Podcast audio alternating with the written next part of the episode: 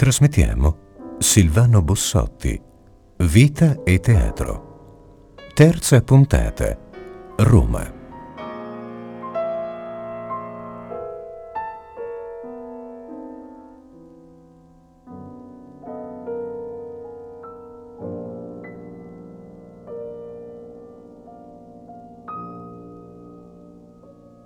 Un saluto da Luca Scarlini da Rete Toscana Classica, terza puntata con Silvano Bussotti. di un programma dedicato a Silvano Bussotti che si chiama Silvano Bussotti Vita e Teatri, nonché musiche. Ci spostiamo alla terza città importante per la tua vita, Roma, dove hai abitato lunghissimamente in quel di Genazzano, vicino a Valmontone, in questa villa, mm, fattoria anche, no? con tanti animali, se mi hanno ricordato. Ce ne sono state, sì. Un bel po' di animali, Sì, mi pare di capire. E eh, Roma è una città che ti porta a varie cose, ti porta all'Accademia Filarmonica da un punto di vista e ti porta però anche qui, argomento nuovo di cui non si era detto nelle puntate precedenti, a un eh, percorso che è quello anche della tua carriera nell'opera. Opere tu ne hai messe in scena anche altrove, ma anche a Roma, spesso all'opera, con ciò che ne consegue. E quindi Roma, innanzitutto una Roma anni 60 che ti porta in legame anche a molti scrittori di nuovo. Eh, per esempio per Paolo Pasolini, per esempio Elsa Morante, per esempio Sandro Penna, per esempio anche in seguito Dario Bellezza. Insomma, vuoi raccontare questa Roma anni 60 che ormai è talmente lontana dalla realtà da essere quasi un po' mitologica, no? In questo incrocio tra avanguardia, vita, performance esibita tutti i giorni e così via. Prego. A Roma è stato possibile eh, realizzare eh, il mio primo, eh, stai per dire unico, non unico in senso proprio perché ce ne sono stati altri, ma il mio primo grande film che ho chiamato Rara Film e la ragione per cui questo era possibile e che oggi sarebbe assolutamente inimmaginabile è che nessuno chiedeva, si direbbe, 50 centesimi, non si pagava nessuno, cioè erano tutti felici di lavorare, era lavoro spesso duro, lavoro prolungato, però forse il fascino che poteva avere eh, la cinepresa e ehm, per Rara Film mi venne l'idea di avere tutti questi miei amici di ambo i sessi, ma vorrei poter dire triplo i sessi. cioè Anche di- quadruplo. Anche quadruplo. Non tratteniamoci perché mi pare che nel film, che tra l'altro va detto è fondamentale, chiude tutta la manifestazione. Infatti, Corpi infatti. da musica mh, del Museo Marino Marini al Teatro della Pergola, in questa versione che per la prima volta verrà presentata con tutte le musiche, incluse quelle per coro, che tu Certo. hai composto 40 anni dopo. Sì, Di nuovo un ritornare alle tue opere, un rilavorarci sopra, facendo un soundtrack 40 anni dopo esattamente sostanzialmente quest'opera. Certo, e questo, le- le- Roma, il Rara Film, e mm, poi molto indirettamente ad esempio una critica abbastanza dura eh, di Pasolini a questo film, che lui venne a vedere, lui mi fece fare tramite Dario Bellezza una telefonata notturna dopo averlo veduto, piena di complimenti. E uscì sulla rivista che lui dirigeva assieme a Moravia, Nuovi argomenti. nuovi argomenti, una, una critica interessantissima, che era un elogio allo stesso tempo. Lui diceva che il mio film colpiva troppo lontano, andava oltre le prime linee, rifacendosi alla battaglia, e dunque eh, scoppiava al di là, non uccideva i nemici. E poi ci furono mh, con lui tutta una serie di, di rapporti particolari e gli chiesi il permesso di utilizzare un suo testo e fu impagabile la risposta, il permesso che lui mi diede subito. Noi tra l'altro vivevamo neanche lontani e non ci inco- incrociammo praticamente mai di persona, soltanto tramite altri personaggi, al telefono ci si sentiva e lui poi, eh, io non sono ancora guarito dalla mania delle, carto- delle illustrate, le cartoline che si mandano, no? Ci mandavamo delle cartoline e lui tutte le volte che i critici trattavano male il suo cinematografo mi mandava una cartolina pregandomi di non essere assente alla prima. E que- questa prima, ad esempio, una delle tante prime fu quella di Medea, alla quale Laura Betti è esclusa perché eh, Laura Betti sarà molto importante nel cinema di Pasolini, ma lui gli aveva promesso eh, la protagonista di Medea, invece era, era la Callas, personaggio che sicuramente esplodeva molto di più, eh, proprio come prima volta nel cinema, eccetera, eccetera.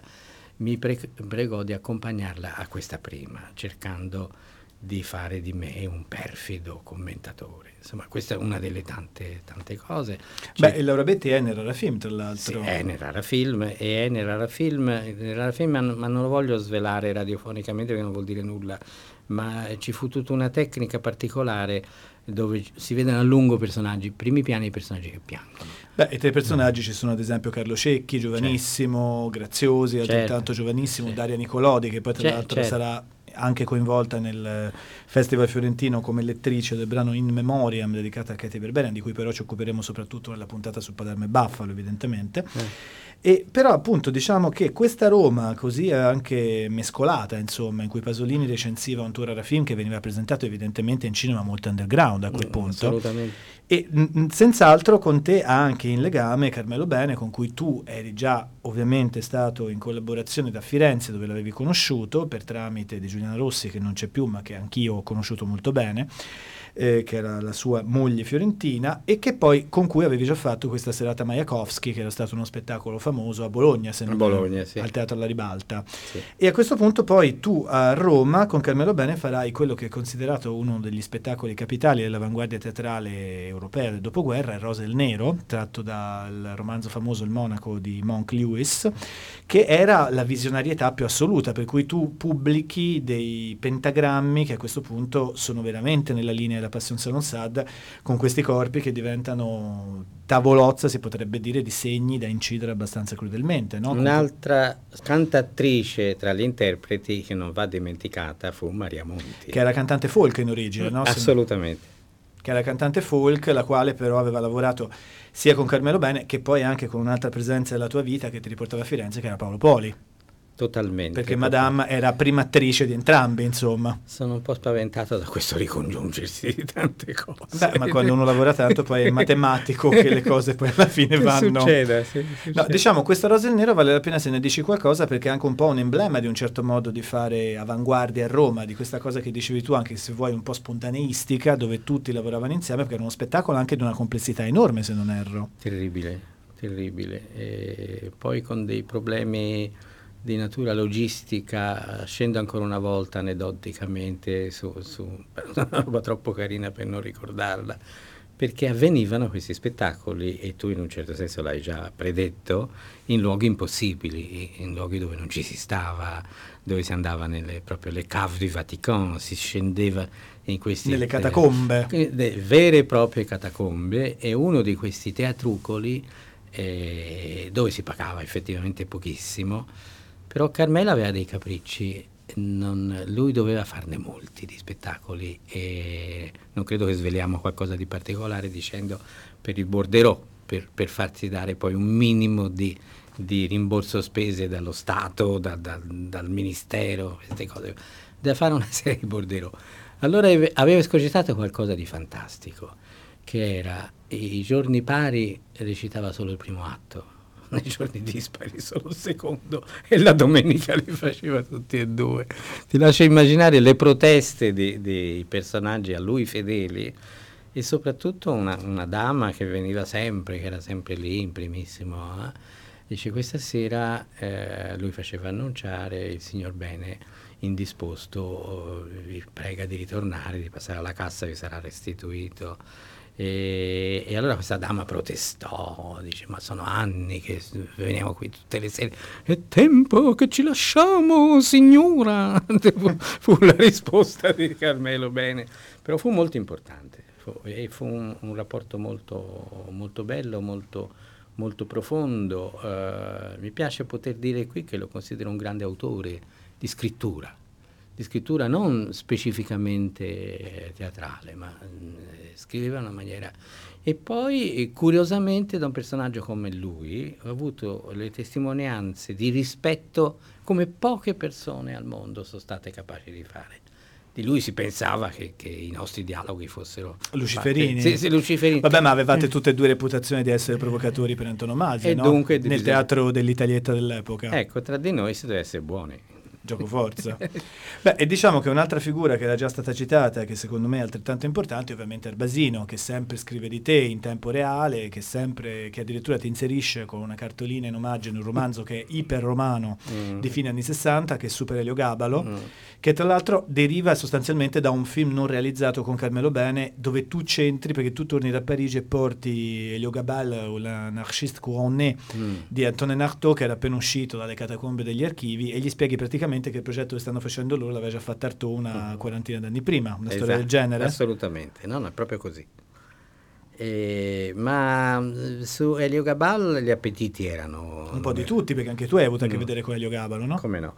Erano, erano numerosissimi e lì tutte le volte che si incrociano eh, proprietari di manoscritti di grandi personalità defunte, quello che succede con questi proprietari di manoscritti è indescrivibile, non te li vogliono assolutamente, non te li mollano, insomma no, no, non è possibile. E a me è successo anche con una grande attrice di avere accanto a Gino Negri dei progetti molto interessanti su Pirandello e decidemmo di approfittarne, non faccio il nome dell'attrice, ma comunque facilmente Vabbè, sì, lo sì, faccio io, Marta Abba, si sa.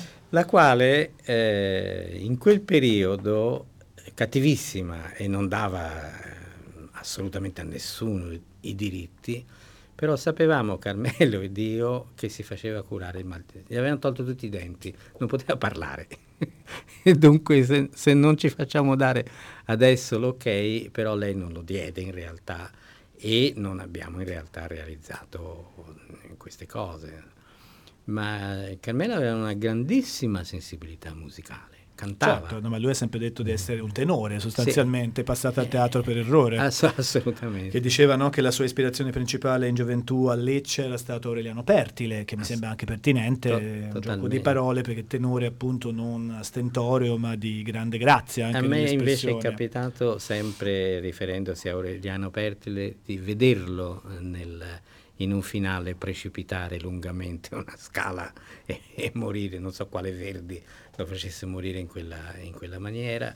era ehm, al Teatro Verdi di Padova, dove lui moriva così tutte le sere, e il, il tutto era organizzato da una organizzatrice di spettacoli d'opera, Ines Corradetti. E trovavo questa mia mania dei nomi e cognomi. Ines Adami. Adami, bravo, grazie. Eh? Ines Adami Corradetti. Sì, che è responsabile di varie cose dell'opera italiana da vari punti di vista, tra cui anche certo. pare un po' Franco Zeffirelli, insomma, mm. essendo lei che gli ha dato spazio. Piano piano ci si arriva. Sì, c'entra anche lui in questo territorio. E quindi diciamo questa Roma molto colorata, questa Roma dove tra l'altro tu a un certo punto interpreti come attore il diavolo, fai questo concilio d'amore di Oscar Panizza, opera famosissima di questo grande poeta anarchico monacense, in cui fai un diavolo molto sexy, ci sono queste foto con questo tuo completino eh, abbastanza particolare, molto glamour. Era un vestito di mio babbo. Eh. Beh, come sempre, sono sempre le cose dell'armadio del babbo quelle che fanno più sexy, va da sé.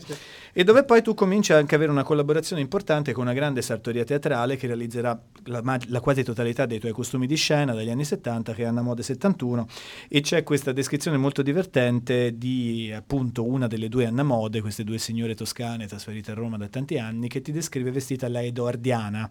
Quindi andavi in giro anche un po' in costume, come all'epoca si faceva. Con abiti ottocenteschi, zimarri. Stivali, mantelli, zimarri, appunto. Sì, e poi tutta una roba, mi ricordo delle pubblicazioni ricordi con te in look indiano anche. Anche questo, sì. Cioè, orientale. Sì, quindi diciamo che questa cosa del personaggio, anche Bussotti, Roma la permetteva in qualche modo, mi sembra. Sì, sì, anche la, la spingeva, insomma, la, la, la desiderava, la faceva diventare un fatto specifico.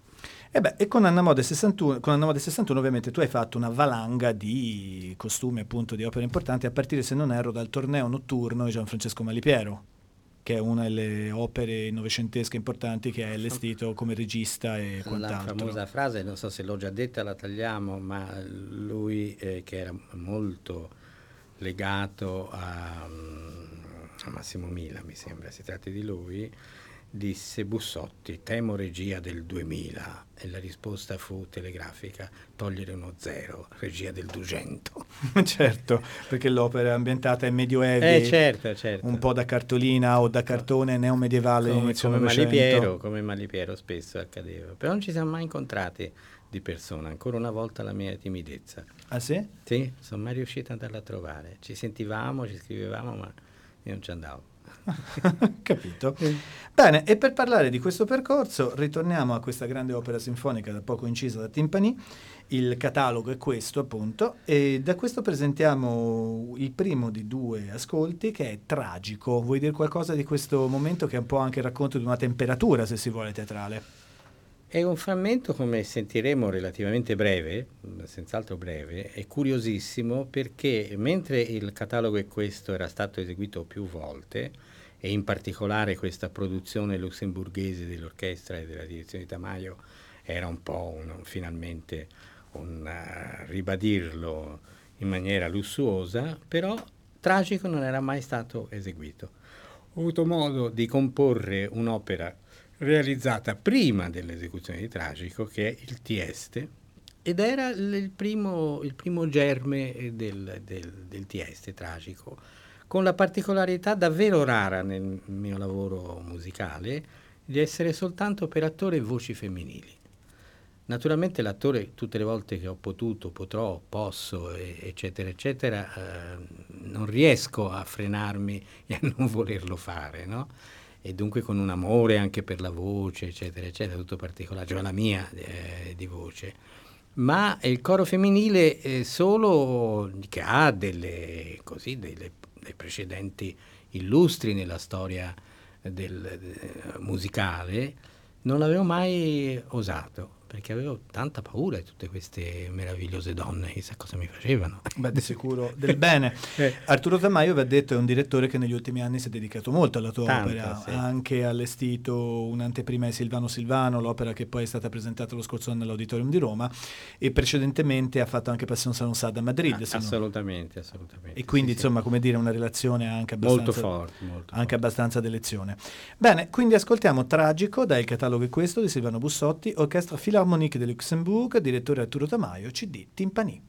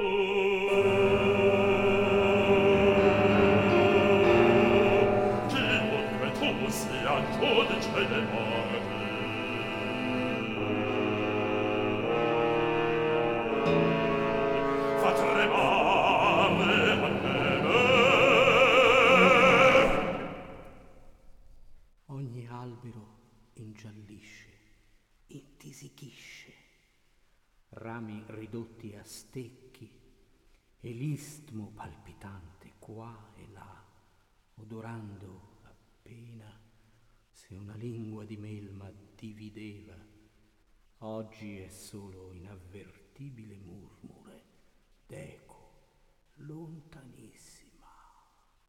Mia razza, dannata, c'era gli orrori, capaci di farmi apparir innocente, finché sarà in piedi la genitura, mi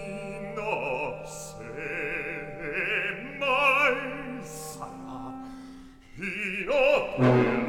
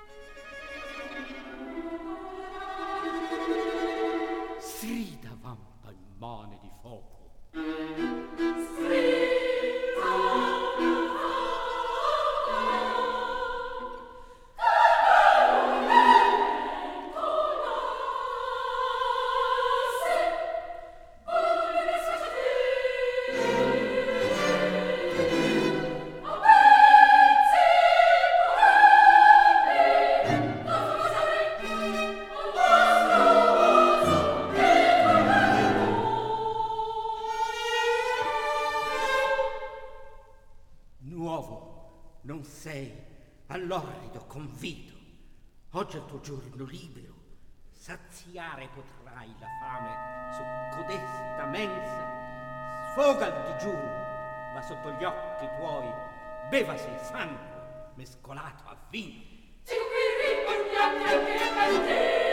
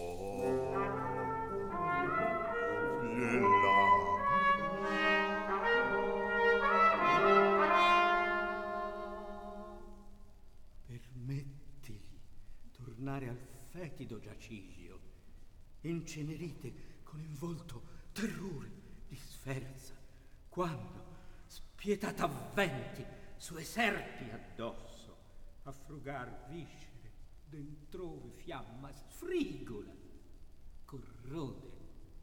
Ubbidi su,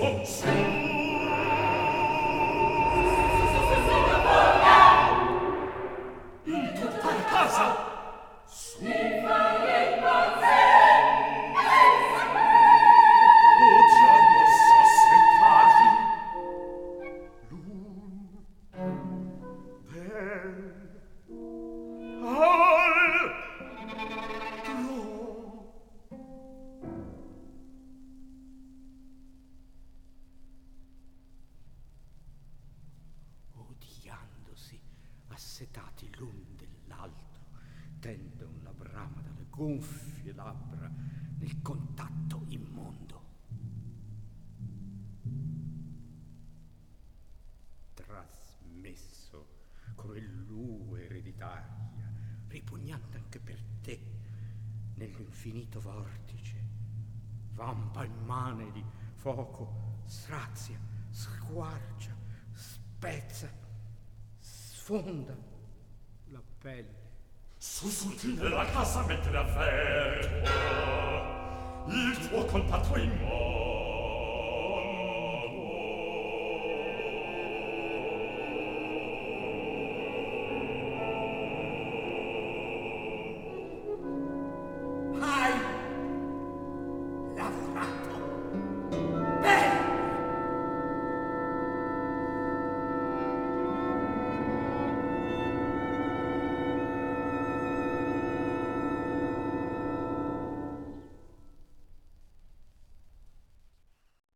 Abbiamo ascoltato Tragico dai cataloghi è questo, Orchestra Filarmonica de Luxembourg, direttore Arturo Tamaio. E la terza città di cui parliamo con Silvano Bussotti è appunto Roma.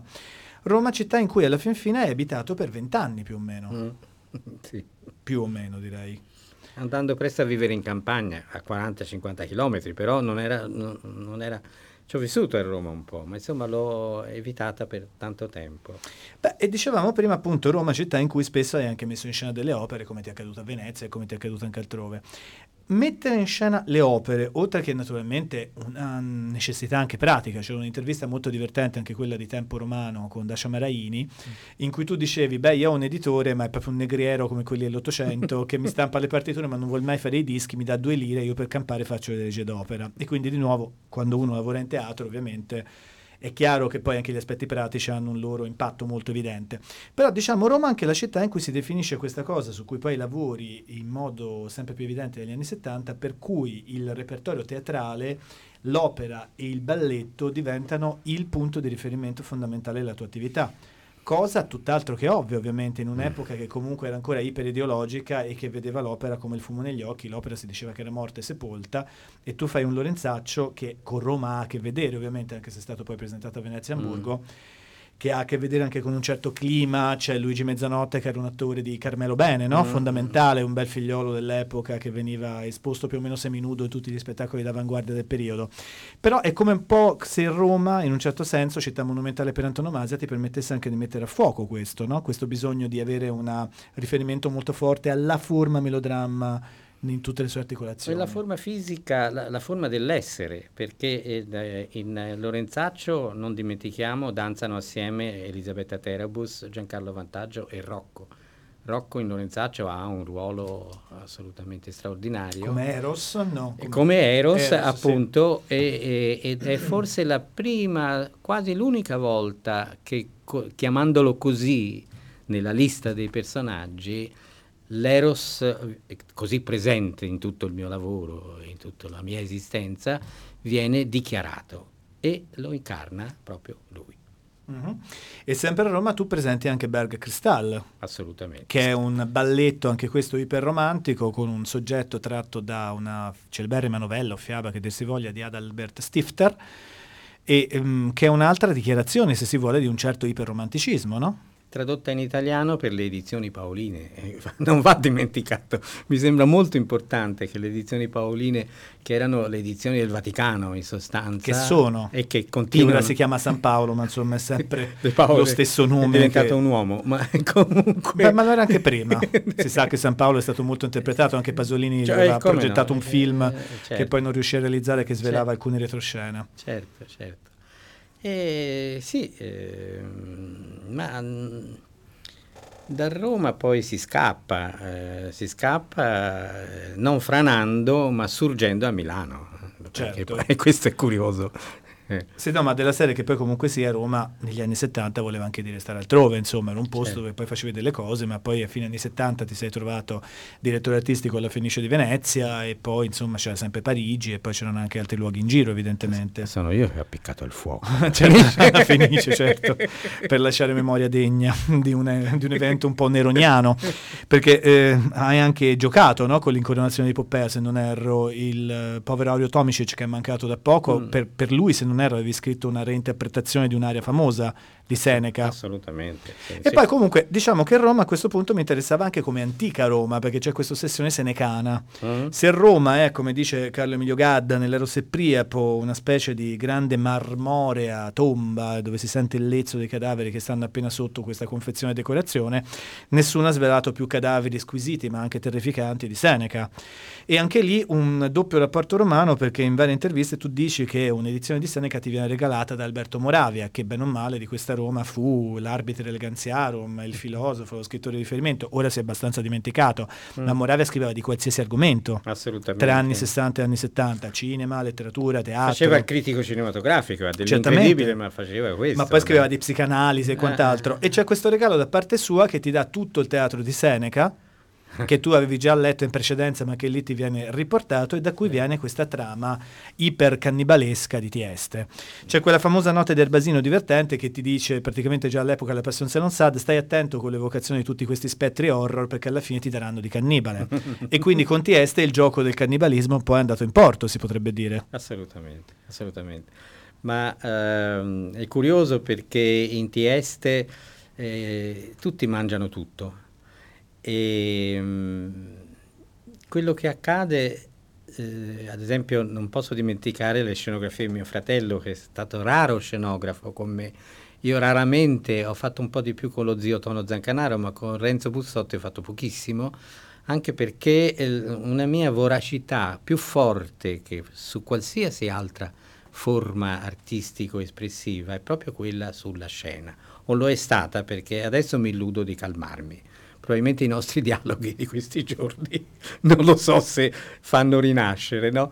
Però ehm, la, la voracità scenotecnica eh, è incredibile perché eh, un corpo un- eh, corrisponde ad una voce, corrisponde ad un colore, corrisponde ad una luce, corrisponde a tantissime cose, ma lo si può anche scrivere su un pentagramma e su questo pentagramma appunto eh, questo Seneca che mi ossessionava da tantissimo tempo, io poi mh, se dico qui che conservo delle edizioncine molto belle in sé e del tutto impenetrabili, perché dei libri stampati in cinese antico, de- de- de- de- dei libricini stampati in lingue assolutamente impossibili. Io già, eh, ho, ho già detto de- della mia scarsissima conoscenza linguistica. Se poi ci si mette anche il libricino armeno, ad esempio, che mi regalava Cati Berberian, che mi piaceva perché i caratteri, la, la scrittura erano straordinarie e mi capitava di eh, ricopiarli, ridipingerli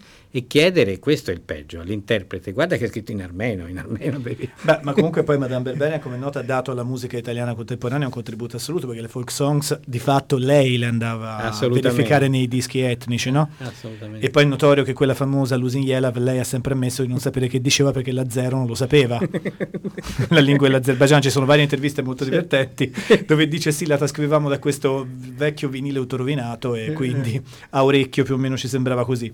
Beh, diciamo che sostanzialmente quindi questo Tieste dove poi, che poi andò a Roma alla fine in scena, Mm, nel sì. periodo in cui all'opera c'era Sinopoli anche in mezzo più o meno, Direttore artistico era proprio Giuseppe Sinopoli. con cui tu hai avuto una consuetudine lunghissima. Molto insomma. lunga. Ah, Purtroppo questo spettacolo non l'ha veduto perché è scomparso Certo. proprio allora. prematuramente, Prematuramente, d'improvviso. eh, sì. E si era dato al Teatro Brancaccio, se non erro. Al Brancaccio, sì. Mhm. E lì, Un teatro di avanspettacolo sostanzialmente, per molto tempo. Fu eh, qualche volta anche adesso un teatro di avanspettacolo e un teatro però molto amato da Carmelo Bene. Sì, che c'era stato parecchie volte in scena. Bene, secondo ascolto dal catalogo è questo, in questo caso una Calando Symphony. Di norma le sinfonie sono fatte per affermare delle cose, di qualsiasi tipo siano, se allegro o tristi poi è da vedersi. In questo caso una sinfonia in calando, se vuoi dire qualcosa, sempre dal catalogo è questo. No, dico semplicemente che questo termine di calando, eh, che è molto maleriano anche se si vuole, se mi si permette, inizia proprio co- con un gesto musicale molto forte e da quel gesto, come tu hai già detto, invece di esplodere via più, si cala, si cala, si cala lentamente per trovare questi grandi adagio come quello che Mahler poi in realtà ha lasciato di una sinfonia mai terminata, l'ultima.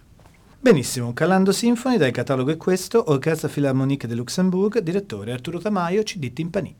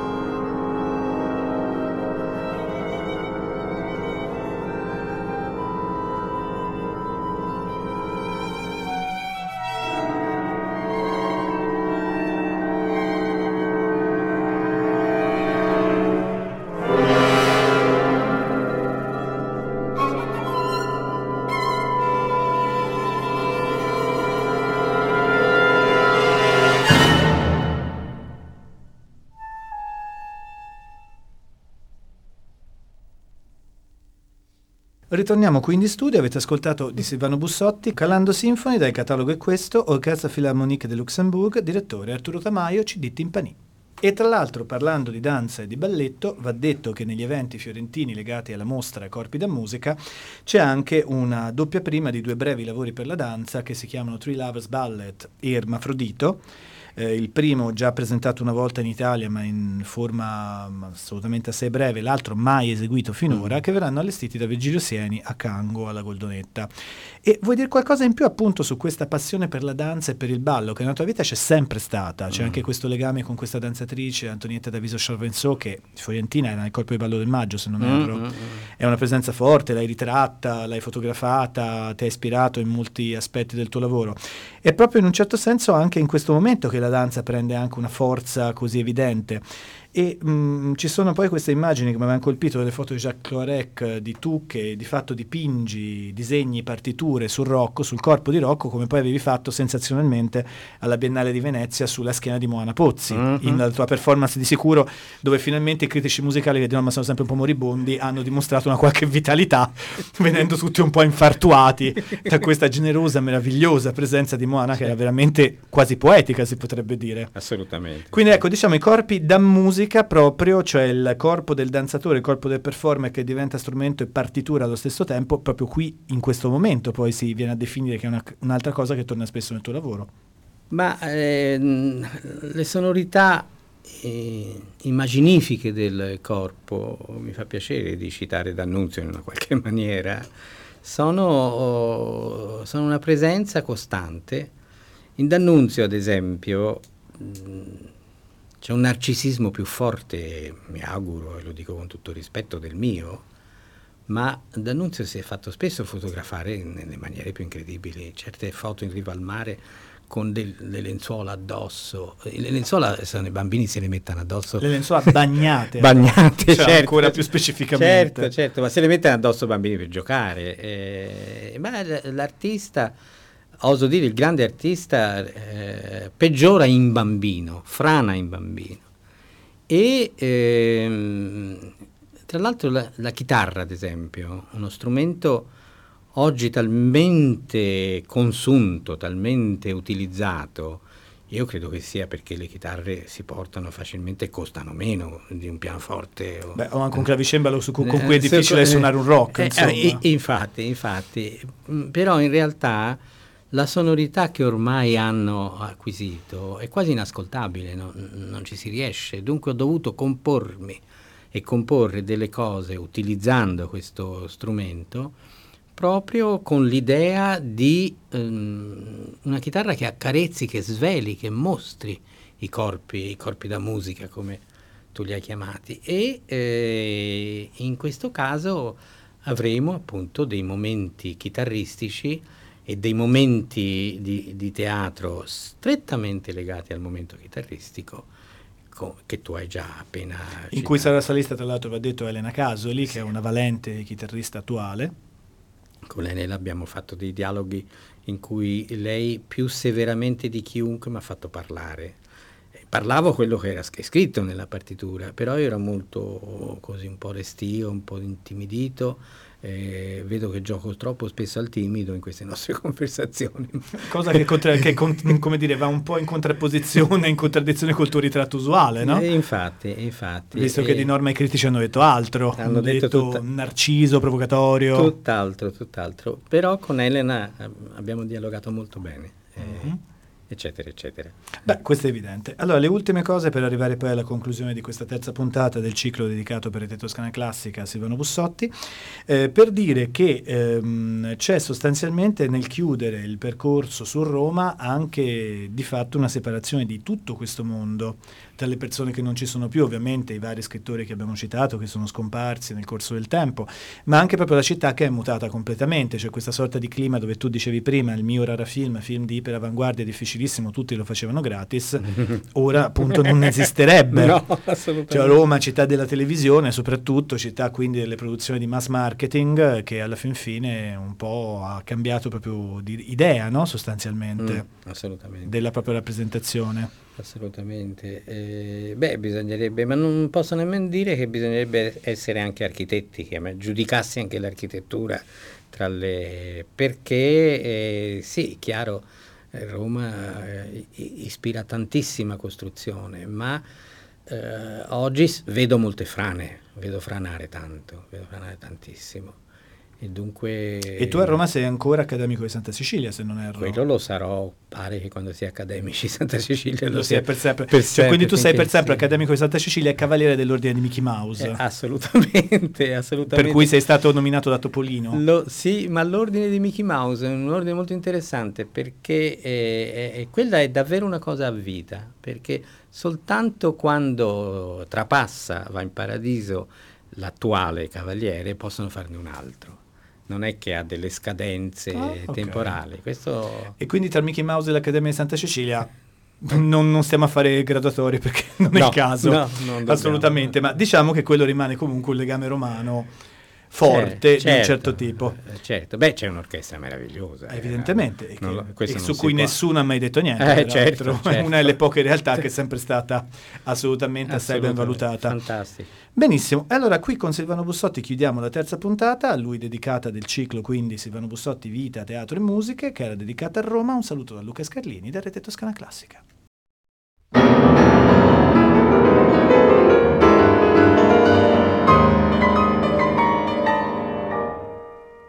Abbiamo ascoltato Silvano Bossotti, Vita e Teatro. Terza puntata, Roma.